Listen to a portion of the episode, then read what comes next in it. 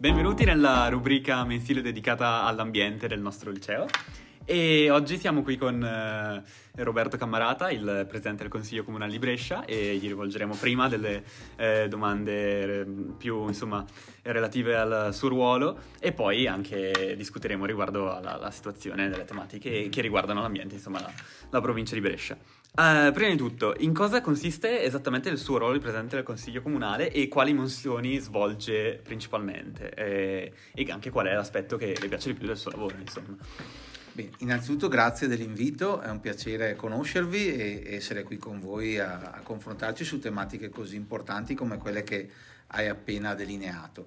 Eh, rispetto al mio ruolo, il Presidente del Consiglio Comunale è eh, l'organismo diciamo, di vertice dell'Assemblea Democratica della città, cioè è colui che eh, coordina e organizza e gestisce i eh, lavori del Consiglio Comunale, che è appunto, chiamiamolo il Parlamentino di Brescia, mettiamola così. Cioè il Consiglio Comunale è come il Parlamento, la Giunta è come il Governo, il Sindaco è come il Presidente del Consiglio, ma quello appunto dei ministri. Eh? Invece il Presidente del Consiglio Comunale è come il Presidente della Camera dei Deputati piuttosto che del Senato della Repubblica, in piccolo eh, per la città. Eh, quindi è un ruolo particolarmente importante e anche particolarmente prestigioso, nel senso che mi onoro diciamo, di, eh, di avere dal 2018 questo, questa funzione nella nostra città e anche un ruolo particolarmente delicato perché a differenza della giunta che è appunto guidata dal sindaco che rappresenta tutta la città ma è sostanzialmente espressione di una parte politica, quella che vince le elezioni, eh, il Consiglio Comunale invece rappresenta tutte le parti politiche, quindi è il massimo del pluralismo politico rappresentato nelle istituzioni. E il Presidente del Consiglio Comunale è non solo rappresentante di questo organo così complesso, ma è anche garante del pluralismo che ospita il Consiglio Comunale, quindi sostanzialmente non deve essere di parte, cioè deve essere super partes perché deve poter garantire a tutti i consiglieri comunali che siano di maggioranza o che siano di minoranza, quindi di opposizione, lo svolgimento sereno del loro eh, compito, del loro ruolo e quindi tutte le prerogative e i diritti di cui godono per svolgere appieno e al meglio il proprio ruolo di rappresentanza della nostra città a livello istituzionale. Quindi questo è un po' il mio lavoro. Poi detta così è un po' aulica e, e istituzionale, se vogliamo più terra terra, vi posso dire quello che faccio io principalmente è gestire materialmente i lavori e l'organizzazione dei lavori in consiglio comunale che non è sempre facile perché poi come vedete ovunque a qualunque livello istituzionale l'attività politica è anche attività molto focosa a volte. Eh, non sempre si riescono a tenere ad esempio i toni eh, nel, nella norma di un dibattito corretto il mio ruolo è quello ad esempio eh, di riportare a una modalità di confronto condivisa con cui ad esempio non ci si insulta, non eh, si alzano i toni più di tanto, piuttosto che invece dal punto di vista organizzativo garantire che le priorità del, eh, de, dei temi posti in discussione rispecchino le priorità della città.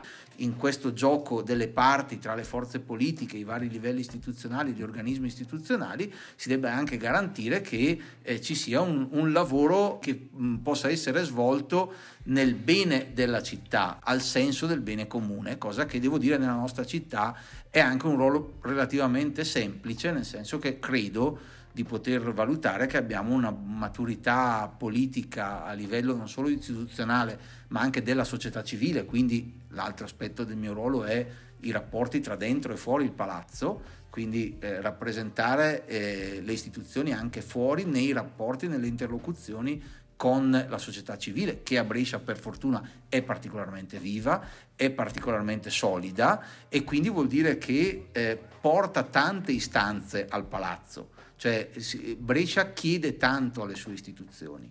E questa cosa per me è bellissima perché vuol dire che siamo una città viva, vitale, pretenziosa, ma proprio perché è pretenziosa si pone sempre anche degli obiettivi alti. E quindi la responsabilità di chi lavora nelle istituzioni è quella di corrispondere a queste istanze così alte, così elevate, però da questo punto di vista è un bellissimo incarico.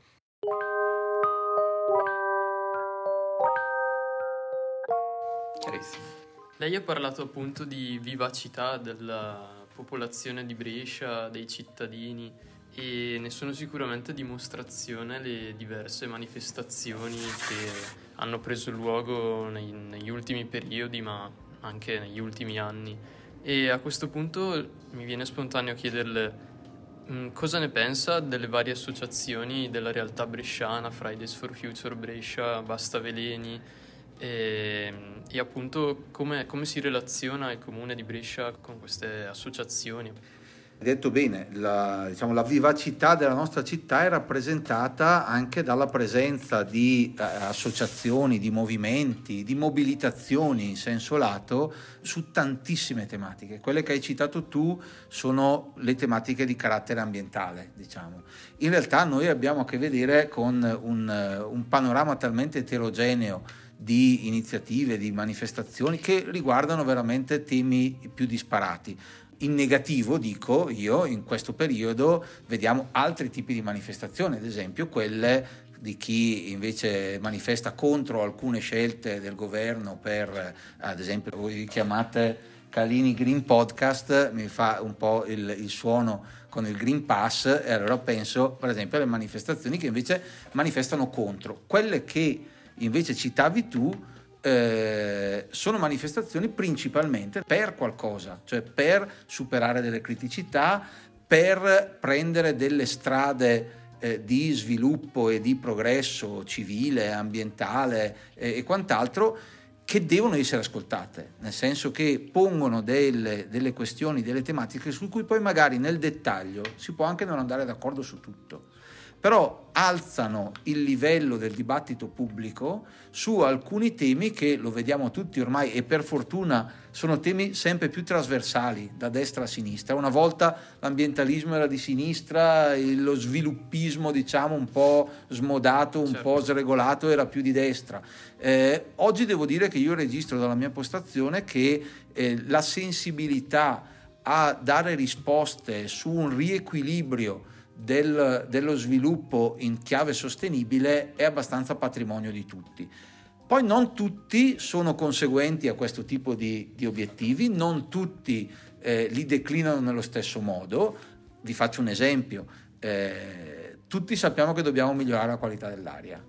Ci sono tanti modi con cui possiamo aggredire questo problema. Alcuni poi magari li vediamo anche più in dettaglio, eh, sono già in uno stadio avanzato. Su altri tentenniamo ancora. Eh, vi faccio un esempio che divide invece destra e sinistra o maggioranza e opposizioni nella nostra città. Il tema, ad esempio, delle ZTL. Certo. Eh? Eh, chi governa la città, non solo oggi, ma negli ultimi due mandati perlomeno, ha fatto una scelta di procedere in una direzione di crescente ampliamento delle zone a traffico limitato la scelta è stata quella di andare verso una eh, promozione dell'utilizzo del mezzo pubblico. Tutta la, la questione della metropolitana di Brescia eh, va esattamente in questa direzione, cioè quello è stato un fortissimo incremento, parliamo di milioni di passeggeri all'anno che prendono il mezzo pubblico, cioè la metropolitana, e che magari prima non prendevano l'autobus. Quindi c'è una prospettiva comune, però poi quando si va a dire ma facciamo la pista ciclabile su via Veneto piuttosto che eh, alla Mandolossa, piuttosto che... Ecco che qualcuno si alza e dice no, ma poi rendiamo più difficile la vita agli automobilisti. Ecco, queste scelte qui chiedono secondo me maggiore radicalità, cioè soprattutto chiedono maggiore coerenza. Cioè non si può proclamare dei macro obiettivi e poi nelle micro scelte politiche contraddirli. E, e, questo si vede, eh. la politica purtroppo spesso pecca di questo. È facile dire ah, abbiamo questo obiettivo, tutti lo condividiamo. Poi, siccome devi fare delle scelte che vanno esattamente in quella direzione lì, ma quelle scelte costano, perché costano in termini di risorse pubbliche, costano perché pesti i piedi a qualcuno, costano perché qualunque decisione politica va a vantaggio di qualcuno e a svantaggio di qualcun altro. Quindi, e questa è la parte difficile della politica, eh? cioè decidere perché proclamare è facile, lo fanno tutti molto bene, alcuni meglio, alcuni peggio. eh, decidere, decidere in modo coerente è la parte un pochino più complicata. Quello che stiamo cercando di sforzarci a fare è di allineare queste tre cose, perché in politica poi ci sarebbe da aggiungere un altro aspetto. In mezzo tra gli obiettivi che ci si dà, che entrano nei programmi elettorali, nelle linee di mandato, eccetera, e le politiche quotidiane, le scelte politiche quotidiane, c'è un tassello in mezzo che è fondamentale, che sono gli strumenti di tipo normativo e di programmazione. Vi faccio due esempi. Noi abbiamo adottato uno strumento che si chiama PAESC. Il PAESC è il piano d'azione per l'energia sostenibile e il clima, che è uno strumento legato a un, eh, una collaborazione, un patto che si chiama Patto dei Sindaci, che dà degli obiettivi, in questo caso al 2030, e delle azioni concrete per raggiungere quegli obiettivi. L'esempio è, noi ci siamo posti l'obiettivo di ridurre le emissioni da CO2 del 50% da qui al 2030. Per fare questo però servono politiche conseguenti immediate perché sennò non ci arriveremo mai a questo obiettivo, che è strategico non solo per questioni di carattere ideale o ideologico, ma per la salute e la qualità della vita di ognuno di noi, dei nostri figli, di voi ragazzi e quant'altro. Per fare questo serviva accelerare su alcuni fronti. Una scelta conseguente a questa è stata quella di chiedere alla nostra azienda che si chiama A2A e che è sostanzialmente la multi-utility del nord Italia e noi abbiamo chiesto loro e loro l'hanno già attuato di anticipare la decarbonizzazione e quindi la chiusura della centrale a carbone di La Marmora che era uno degli asset che produceva l'energia, il calore diciamo per le nostre abitazioni e l'energia per la nostra città. L'anticipazione di questa eh, azione concreta farà sì che questa stagione termica sarà la prima stagione termica in città senza l'utilizzo del carbone. E questo è una cosa, a mio avviso, straordinaria. Io quando mi sono seduto nei banchi del Consiglio Comunale nel 2018, sinceramente non pensavo avessimo raggiunto questo obiettivo in così breve tempo. Per fare questo, costi, A2A ha investito, se ricordo bene, poco più di 100 milioni di euro in questa strategia di transizione climatica che è una strategia che comporta fortissimi investimenti. Abbiamo una fortuna enorme nella nostra città, che abbiamo gli strumenti e le economie che ci consentono di dare gambe a questa cosa. Qui mica tutte le città sono in condizione di farle queste cose. Noi abbiamo costruito nel tempo, frutto di una tradizione di buon governo, gli strumenti per, se siamo coerenti, dare corso e gambe agli obiettivi che ci siamo posti. E questo è un elemento importante da tenere conto perché altrimenti rischiamo il piangerci un po' troppo addosso. Cioè, noi dobbiamo essere consapevoli delle criticità, ma anche consapevoli che la situazione di oggi è radicalmente migliore della situazione di 5 anni fa, di 10 anni fa, di 15 anni fa. Perché partiamo da una situazione non critica, di più. Di più estremamente critica. Brescia, non solo la città, ma la provincia di Brescia, ha vissuto, diciamo nella seconda metà del secolo scorso in modo particolare, un periodo di fortissimo sviluppo basato su una, diciamo, uno sviluppo industriale molto sregolato. Questa cosa qua ha prodotto non solo emissioni sul momento, ma dei residui che in qualche modo ancora oggi ci sono stati lasciati in eredità vedi tutto il tema delle bonifiche, la Caffaro. In provincia ancora più che in città c'è tutto il tema delle cave che poi diventano discariche certo. e, e, degli inquinamenti poi della falda e, quindi non solo aria ma anche acqua, anche terreno, consumo di suolo e chi più ne ha più ne mette. Però non dobbiamo tacere queste criticità, anzi dobbiamo esserne consapevoli ma al tempo stesso anche essere consapevoli del fatto che si è intrapresa una strada per provare una via di uscita rafforzare questa consapevolezza credo che sia un compito non solo nostro di chi rappresenta nelle istituzioni la brescianità, chiamiamola così, ma anche delle tante agenzie, appunto a partire dalle associazioni che dicevi tu, che manifestano e alimentano il dibattito pubblico facendo emergere le criticità, che è cosa positiva.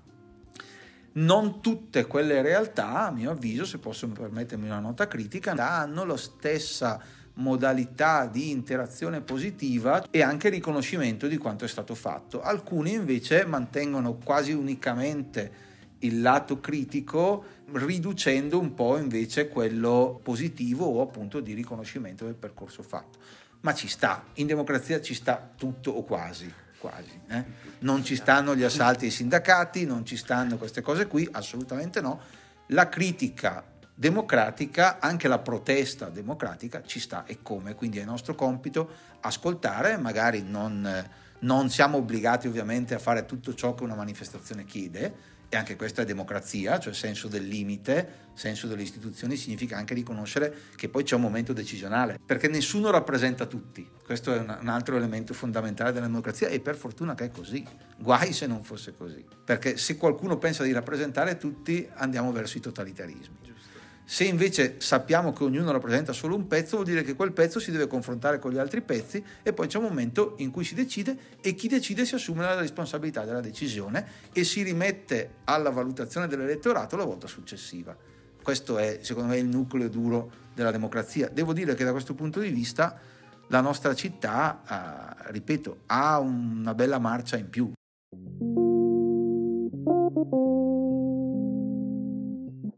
Quindi abbiamo detto che appunto il vantaggio della nostra città, uno dei punti forti è quello di avere una forte partecipazione e un coinvolgimento delle persone eh, con varie appunto manifestazioni e ora possi- possiamo parlare invece più nello specifico di alcune delle criticità appunto tipiche del- della nostra città. Sappiamo che Brescia è effettivamente entrata in diverse classifiche per eh, varie tipologie di inquinamento dell'aria, dell'acqua, della terra.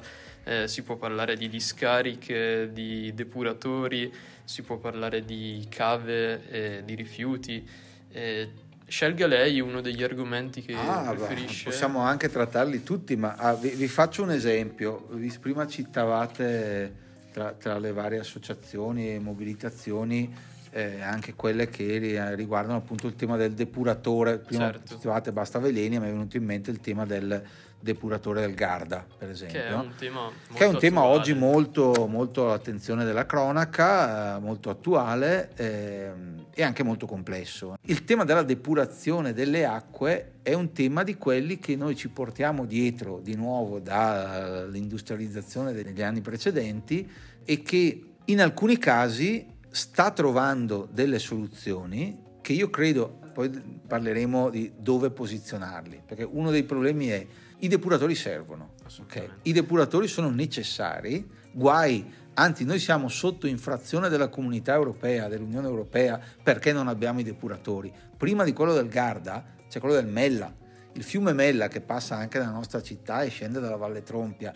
caricandosi delle sporcizie, delle schifezze di buona parte dell'apparato industriale della Valtrompia, quello è oggetto di una procedura di infrazione di sanzioni alla nostra comunità locale perché non ci siamo mai fatti carico di avere un impianto di depurazione dei, dei reflui che entrano in quel fiume.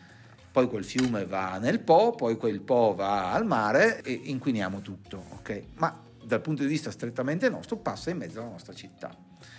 Ci sono voluti anni, decenni, finalmente si è trovato l'accordo sul posizionamento del depuratore di Valle Trompia che sarà nel territorio di Concesio e che ha finalmente ottenuto tutte le autorizzazioni, i progetti e quant'altro, siamo ormai a ridosso della realizzazione concreta di questo impianto. Quindi vedete come criticità che ci portiamo dal passato difficoltà a trovare soluzioni, soprattutto quando devi posizionare un impianto che comunque è impattante. Cioè, certo. siamo partiti dicendo è sicuramente necessario, anzi doveroso, ma è impattante perché è comunque un impianto industriale, perché tratta eh, robaccia. Si tratta okay? solo di capire dove posizionare. Dove è il meglio che si posizioni per evitare di sommare criticità a criticità. Certo. Nel caso della Valtrompia, finalmente la comunità bresciana e le istituzioni bresciane hanno deciso, hanno trovato la soluzione, anche la, il dimensionamento, ad esempio. Mm, si può anche decidere di fare più impianti invece che uno grosso, ad esempio, ma è più impattante farne uno e rompere le scatole, tra virgolette, a una comunità oppure o a una porzione di territorio, oppure farne tre o quattro piccolini meno impattanti, ma devi trovare tre o quattro posti che accettino di avere i tre o quattro depuratorini nei loro territori. Capite che non è semplice. Si tratta sempre di una mediazione. Di una mediazione, di nuovo la politica, la democrazia è fatta di questo. No?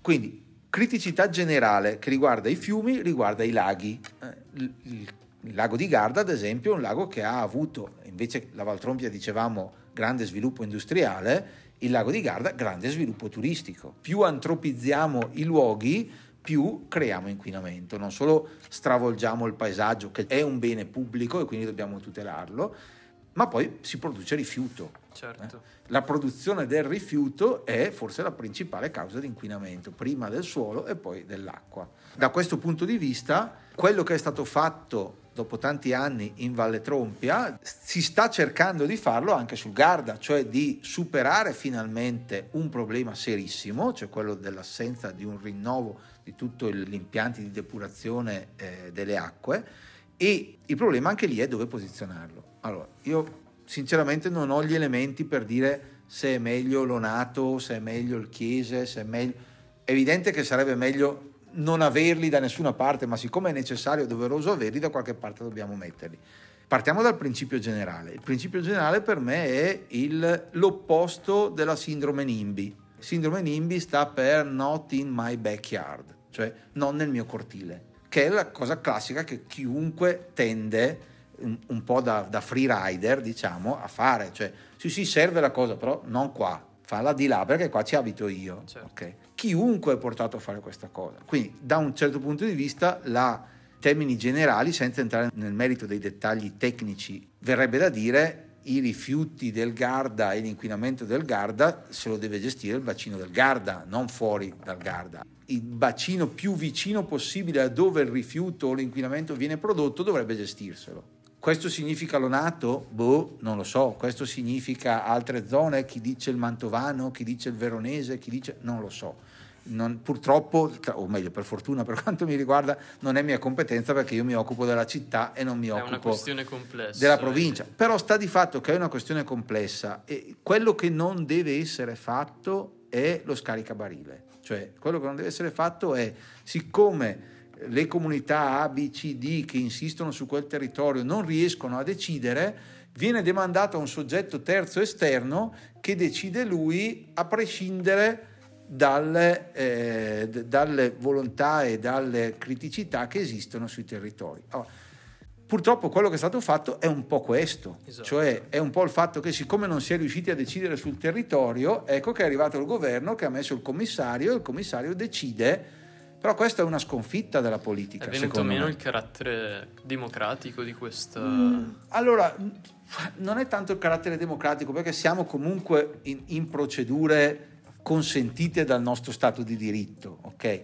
È venuto meno la responsabilità democratica delle comunità locali che non riuscendo a decidere tra di loro hanno demandato, o, o, meglio, qualcuno ha detto, ah se non decidete voi entro tot, decide qualcun, decide qualcun altro perché comunque bisogna decidere.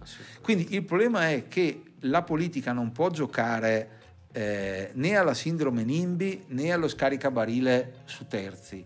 Deve farsi carico di decisioni anche quando queste sono scomode. Il problema è che decidere qualcosa che magari va contro il, il tuo pezzettino eh, rischia di crearti danno in termini di consenso e purtroppo certo. questa è la parte più difficile eh, della gestione politica. L'esempio della Valtrompia non è stato virtuoso per decenni, adesso lo è, cioè si è riusciti a fare quello che invece sul Garda ancora non si è riusciti a fare e che secondo me invece dovrebbe essere riappropriato dalle comunità locali attraverso una decisione ultima, diciamo, delle stesse.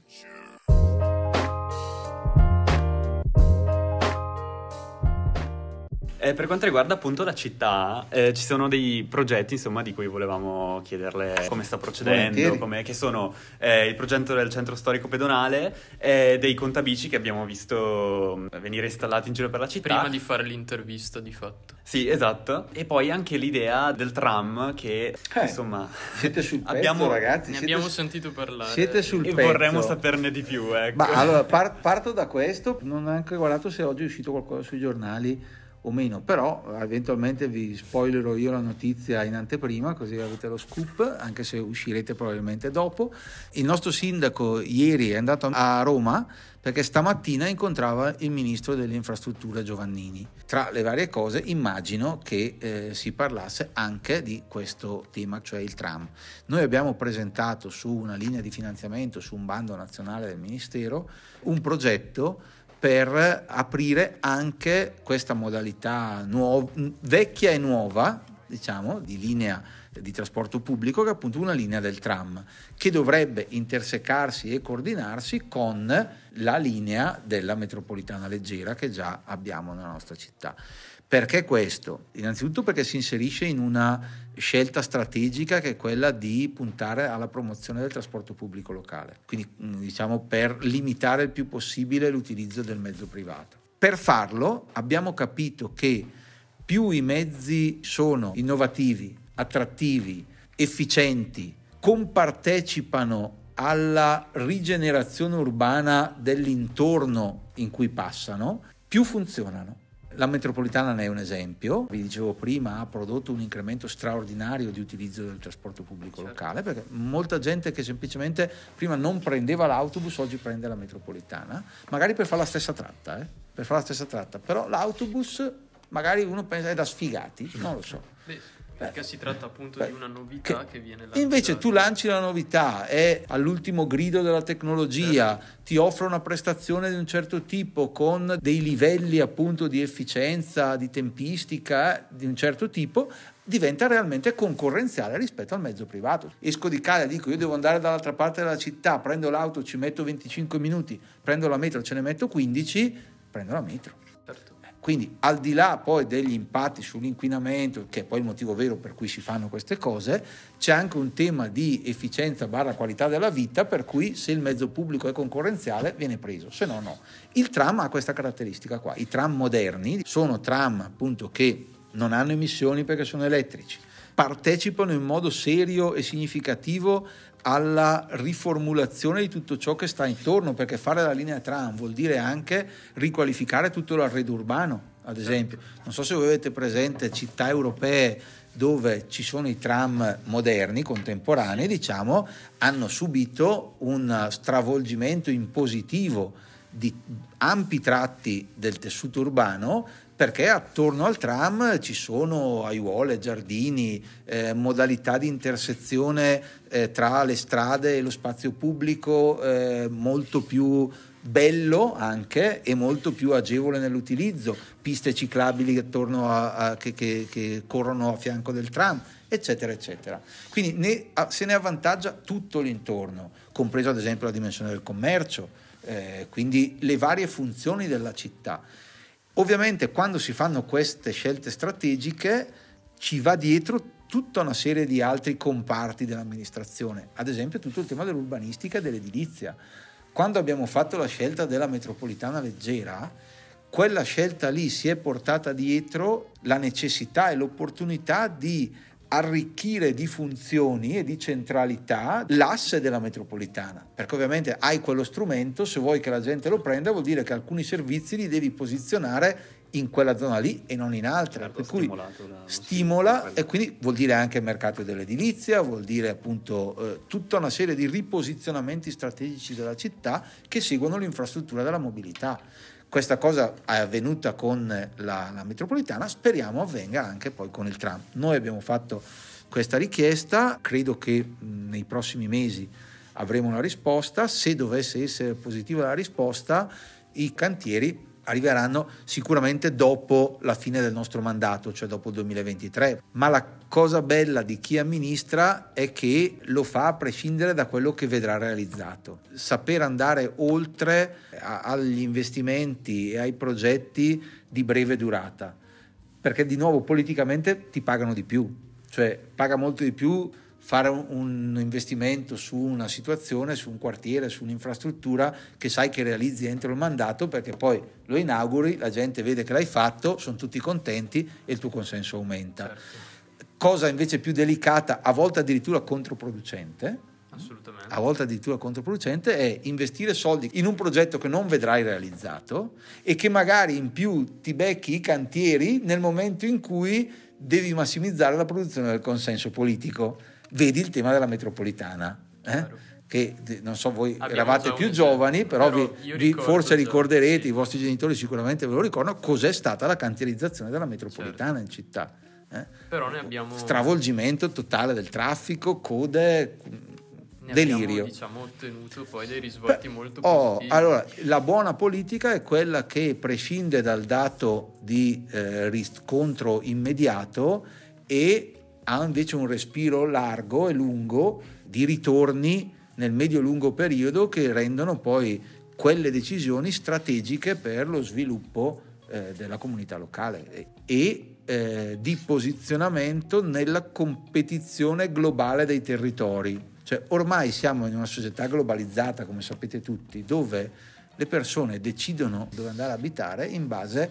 alla qualità dei servizi, la qualità della vita in generale dei singole, delle singole città, dei singoli territori. Quindi queste scelte strategiche di medio-lungo periodo eh, fanno crescere anche diciamo, la, la, capacità di Brescia di competere in una dimensione globale da questo punto di vista e credo che anche questo sia un tema importante da non sottovalutare. Assolutamente. Ah sì, volevamo parlare anche del, dei contabici. Del... Ah no, sì, eh, l'altro tema importante è tutto il tema della mobilità dolce o mobilità ciclabile. Anche qui, su questi sono eh, strumenti innovativi che aggiungono possibilità a possibilità, potremmo dire. Cioè, eh, anche qui anni fa noi abbiamo fatto una scelta, quella del bike sharing. Il bike sharing eh, ha avuto una risposta straordinaria, anche questa al di là delle aspettative. Io sono arrivato qui con bici mia. Sono partito dalla loggia, ho preso bici mia in eh, Largo Formentone, l'ho lasciata alla fermata della metropolitana di San Faustino, ho fatto il pezzo a piedi per venire qua. Io mi muovo abitualmente in città attraverso questo strumento che non mi costa niente, non inquina, è comodissimo e mi permette di raggiungere i, i luoghi della città molto più rapidamente che non con qualunque altra possibilità a partire da quella dell'auto. Ovviamente uso anche l'auto quando devo spostarmi in a... però per i, i, i tragitti diciamo brevi eh, abbiamo radicato questa rete eh, di, eh, di biciclette, di stazioni di biciclette di bike sharing che ogni mese se ne aggiungono altre. Eh, il mese scorso ne abbiamo aperte una nuova a Monpiano dove si è aperta la nuova sede dell'Università Cattolica, il nuovo campus eh, al villaggio Montini dell'Università Cattolica. Nuova infrastruttura, nuovo impianto di bike sharing.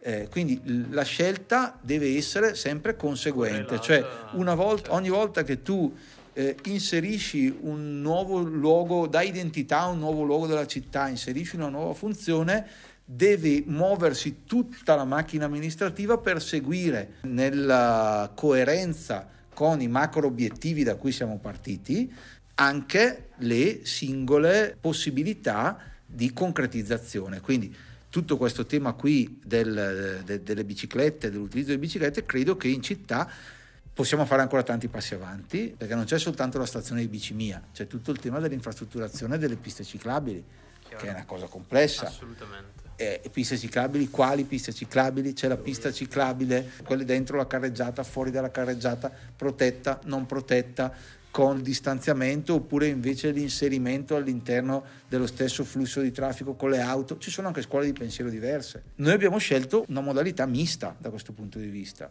proprio perché non tutte le vie e le strade si prestano allo stesso modello di pista ciclabile. Avete forse visto negli ultimi anni una delle più belle realizzazioni in questo senso, credo, sia quella su Via Volturno, ad esempio. Ah, che, eh, no, io pe- ma anche Via l'Europa assolutamente sì, tutto il rifacimento certo. di Via l'Europa con tanto di piste ciclabili da una parte e dall'altra, perché di nuovo c'è il tema delle intersezioni tra gli assi della mobilità, del trasporto pubblico e per esempio il tram è progettato in modo che si intersechi con la metropolitana leggera in modo da andare a coprire territori e quartieri che oggi non fruiscono del passaggio della metropolitana certo. leggera, in modo da costruire diciamo un reticolo di possibilità alternative al mezzo privato motorizzato che mettendo insieme la metropolitana, speriamo il tram le biciclette col bike sharing, eccetera, eccetera, ti consentono di muoverti al meglio in città senza la necessità di utilizzare l'automezzo a combustione, chiamiamolo così. Poi arriveranno, o meglio stanno già arrivando i mezzi elettrici che cambiano ulteriormente. In questi giorni, ad esempio, c'è anche il tema dei monopattini certo. elettrici, che sono un altro grande strumento che anche di, che stanno spopolando, sono un grande strumento anche di, di, facilitazione, di libertà di movimento, ma con tutta una serie di criticità, perché ovviamente hai in mano uno strumento anche con qualche livello di pericolosità certo. non da poco. Certo, certo. Quindi anche qui bisogna sempre stare attenti e un'amministrazione avveduta deve fare questo, a non innamorarsi troppo, diciamo, di uno strumento piuttosto che dell'altro senza mettere in conto anche le criticità che ogni innovazione porta con sé e che va ricondotta a un quadro più generale di interazione con tutte le altre modalità.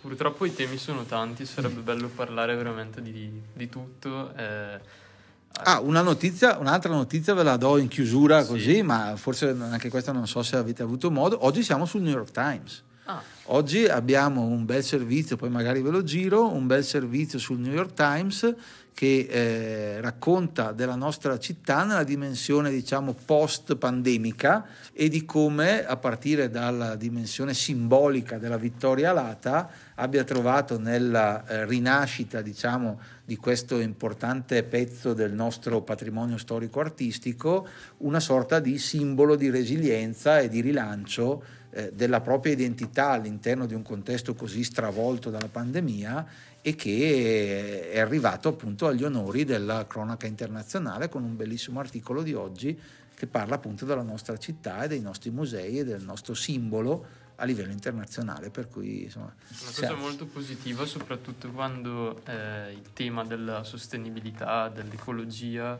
va ad incontrare anche i temi più vicini alle persone, quali la cultura, le tradizioni, il, la vita dei cittadini. Eh sì. sì, perché se c'è una cosa che abbiamo, credo, spero, imparato da questa tragedia della pandemia è che tutto si tiene, cioè che l'ambiente, le questioni, soprattutto le questioni ecologiche, non sono slegate dagli altri ambiti della nostra vita, ma hanno un impatto fortissimo sulla nostra salute, sulla nostra qualità di vita, sui nostri stili di vita e i nostri stili di vita, la nostra qualità di vita ha un impatto sulle questioni ambientali. Certo. Per cui è sempre una matrice doppia in qualche modo, no? I, I, versi di questa correlazione sono reciproci e dobbiamo averne consapevolezza perché è importante anche pensare che non vada delegato tutto alle scelte politico-istituzionali, che è importantissimo, ma è anche importante che ognuno si faccia carico della propria responsabilità nel modificare il proprio stile di vita, perché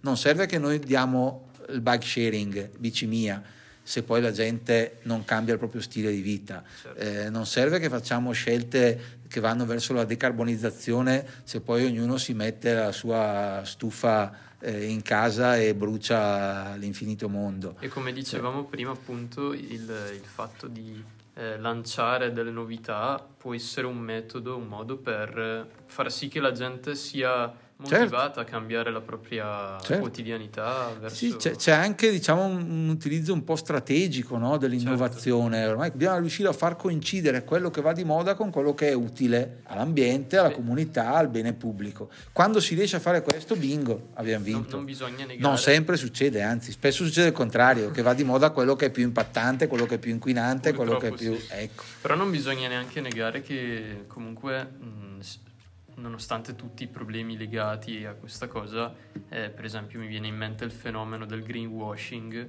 esatto. ci sia comunque una nascente moda possiamo Assolutamente così, per ciò che è mm. ecologico, per ciò che è green, per ciò che è sostenibile. Sì, sì. Un utilizzo strate- strategico perché fa reddito, fa, fa Beh, guadagno. Basta e quindi... guardare le pubblicità delle macchine. Certo, ormai tutto è green. Certo. Poi bisogna capire che cosa lo è veramente che cosa, cosa, lo è di facciata, perché molto purtroppo è di facciata.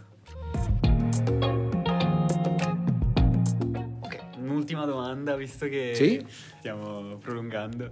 Sappiamo che, che Brescia è stata nominata capitale della cultura per il 2023 E niente, volevamo sapere quali sono i progetti in mente, quali sono Eh, i c'è programmi. Un, c'è un gran lavoro. Eh, innanzitutto Brescia e Bergamo, capitale della cultura, non solo Brescia, perché di nuovo eh, torna il tema della pandemia. Questa nomina è stata fatta in una modalità straordinaria, di solito anche qui si partecipa a un bando, si presenta un progetto, eccetera, eccetera. L'anno scorso invece cosa è successo? Siccome dopo la Cina eh, il Covid è arrivato qua sostanzialmente, quello che ha prodotto ha, ha fatto sì che il nostro paese abbia voluto riconoscere anche la difficoltà che abbiamo avuto e anche la modalità con cui siamo riusciti a uscirne, con questo riconoscimento che prescindesse dalle eh, diciamo modalità solite, dalle procedure solite. Eh, però è bella questa cosa. Brescia e Bergamo non capitali della cultura, ma capitale della cultura, cioè saremo una città sola.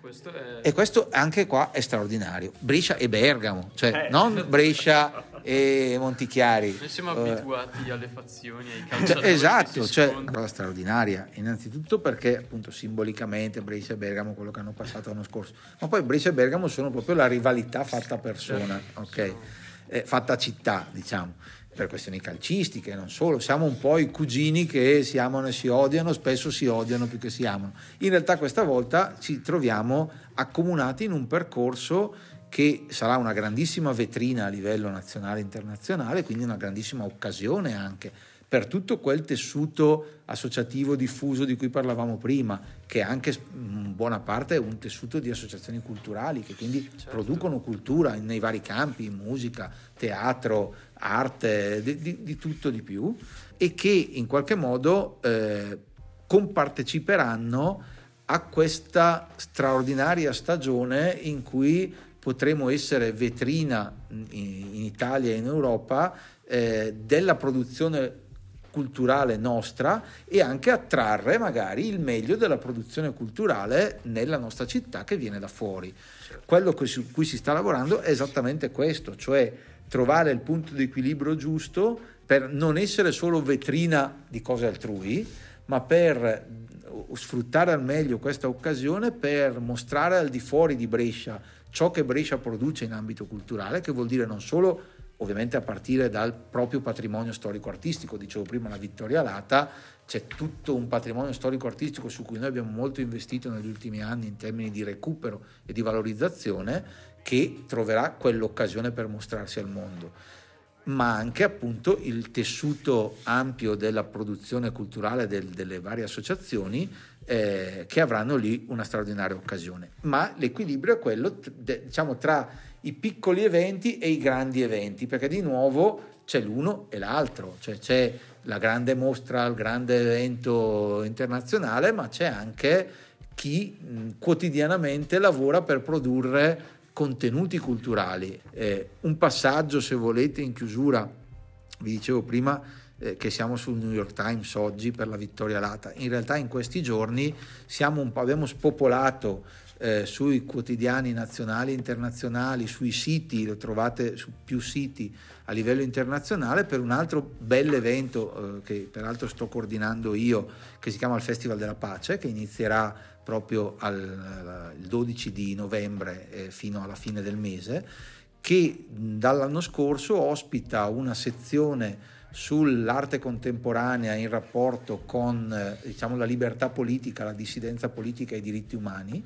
L'anno scorso abbiamo ospitato una bellissima mostra di un artista kurda eh, di nazionalità turca che si chiama Zera Dogan, che ha messo in mostra le sue opere da carce, dalle carceri turche, che ha fatto eh, con materiali più disparati e eh, occasionali, eh, opere bellissime. Quest'anno abbiamo invece un artista dissidente cinese che si chiama Badiu Cho, scritto Badiu Cao, e che eh, per- abbiamo deciso di fare questa, questa mostra che parlerà di diritti umani in Cina rispetto alla minoranza degli uiguri, che parlerà delle questioni dei rapporti tra Cina e Hong Kong, tra Cina e Taiwan, dell'area della Birmania e di tutte diciamo, le influenze eh, cinesi su quel settore diciamo, asiatico, eh, che parlerà delle prossime Olimpiadi invernali di Pechino in chiave molto critica.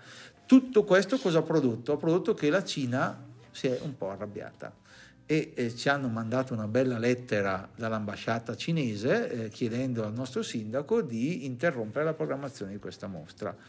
Eh, noi cosa abbiamo risposto? Il nostro sindaco, la presidente di Brescia Musei, ha risposto non se ne parla neanche, Brescia è patria della libertà, della dissidenza politica, noi ospitiamo volentieri anche eh, esposizioni scomode e quindi questo ci ha portati diciamo, agli onori della cronaca, ma ci ha dato anche un motivo di vanto e di orgoglio nel eh, poter ospitare chi, a prescindere dal regime del, che, che, che, esiste nel suo, nella sua dimensione nazionale, possa esprimere la libertà eh, artistica, artistica in, in, modo totalmente libero. Per noi questo è un, una cosa imprescindibile e quindi siamo contenti di ospitare, anzi vi invito e invito chi ci ascolta e chi ci leggerà eh, a partecipare alla mostra che inaugureremo il 12 di novembre e sarà aperta, resterà aperta fino alla metà di gennaio, per cui sarà una bella occasione per capire i rapporti tra arte e potere, tra arte e libertà, tra arte e diritti. Assolutamente, sì, sono stato quella di Zero Dogan, quindi sono ecco, interessato moltissimo. Ecco. Sì, sì. Bene, bene, bene. Bene, quindi chiudiamo la prima puntata del Green Podcast del Calini. È stato un piacere averla qui con noi. Noi siamo Riccardo Belluati e Mario Dall'Asta. Complimenti ragazzi, è stato un piacere anche per me. Avanti così che penso che sarà una bella esperienza per voi e per tutti. Grazie mille. Grazie davvero. mille.